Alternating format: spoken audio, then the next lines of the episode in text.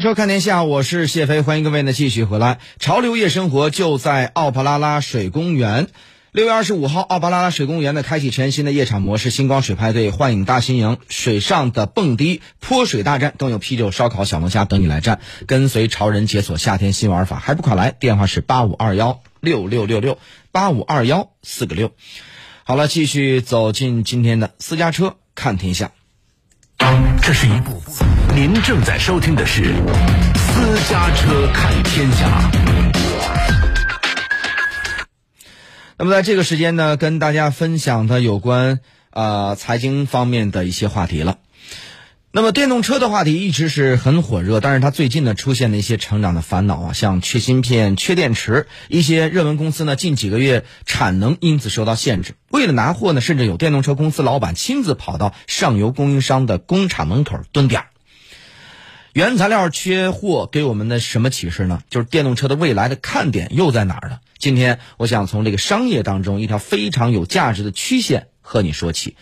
这曲这个曲线呢叫做微笑曲线，它就像一个微笑的笑脸儿。微笑曲线两边高，中间低。他是说呀，产业当中的利润和价值并不是平均分配的，创造价值更多的企业会拿走更多。产业的强者按照微线曲线，它总是出现在两头。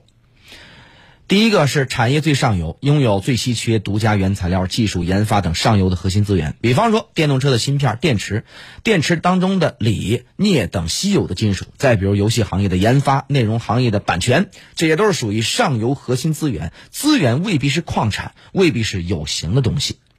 第二是产业链最下游，通过拥有渠道、品牌和自由网络而获得用户。比如过去呢，经典的快消品牌打法呢几乎是一模一样，都是先砸广告获得这个品牌的效应，然后呢进这个超级大卖场等核心渠道，谁离用户越近，谁的价值就越大。那么按照这条这个微笑曲线啊啊，能理解很多现实当中的商业现象。比如说过去的这个 PC 时代，做电脑芯片和操作系统的。公司分别都只有一家，英特尔占据最上游的核心的芯片设计，那么微软呢在下游，通过 Windows 系统呢操作系统啊，拥有海量的 PC 用户。这两家公司呢，因为处于微线微笑曲线的最两头，他们都拥有最巨大的一个优势。但是来到这个移动时代，能做手机芯片的不再只有一家了，高通一刀下去切出来一个手机芯片市场。而操作系统随着大家使用习惯的改变，电脑用的少了，手机用的多了，安卓和 iOS 的大口大口的占这个抢占微软过去打下的这个系统份额。这里边呢，尤其是值得讨论的案例呢是苹果，自打去年推出这个 M1 的这个芯片之后，速度比英特尔大幅提升好几倍。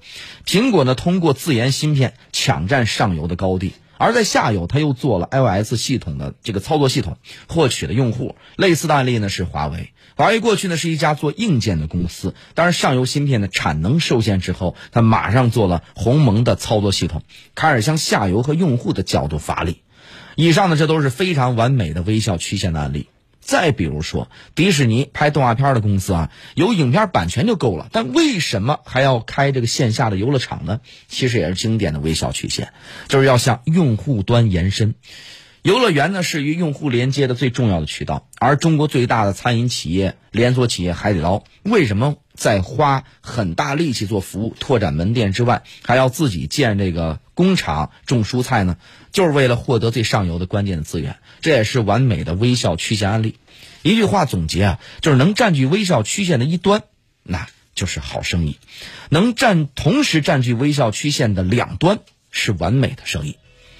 说回到电动车，你会发现一个特别有趣的现象：传统的汽车厂基本都是 4S 店的分销加盟模式，但电动车们大多是直营店。什么区别？最重要的核心在于，今天的电动车企业不仅把门店当做一个商店，而把门店当做一个俱乐部来经营。不仅仅为了获客，更重要的是与用户的连接。与用户连接，不仅仅是为了能够联系得上，而是用心去经营一种关系。所以你说上游的原材料重不重要？肯定重要。但是按照微笑曲线，能够获得用户的信任，在下游具有优势，在今天比以往任何时代都更重要。因为技术进步呈现指数加速度，今天稀缺的技术通过时间都能解决。长期来看，资源是过剩的，而用户和需求是稀缺的，因此呢，需求比供给更重要。在今天的商业竞赛当中，得用户者得天下。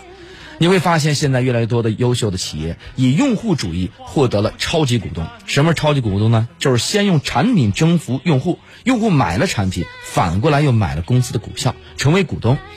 那么，当用户成为股东，用户会更加支持企业，也会发动周围更多的人成为用户这个公司的用户。拥有这种超级股东的企业，就是今天的超级企业。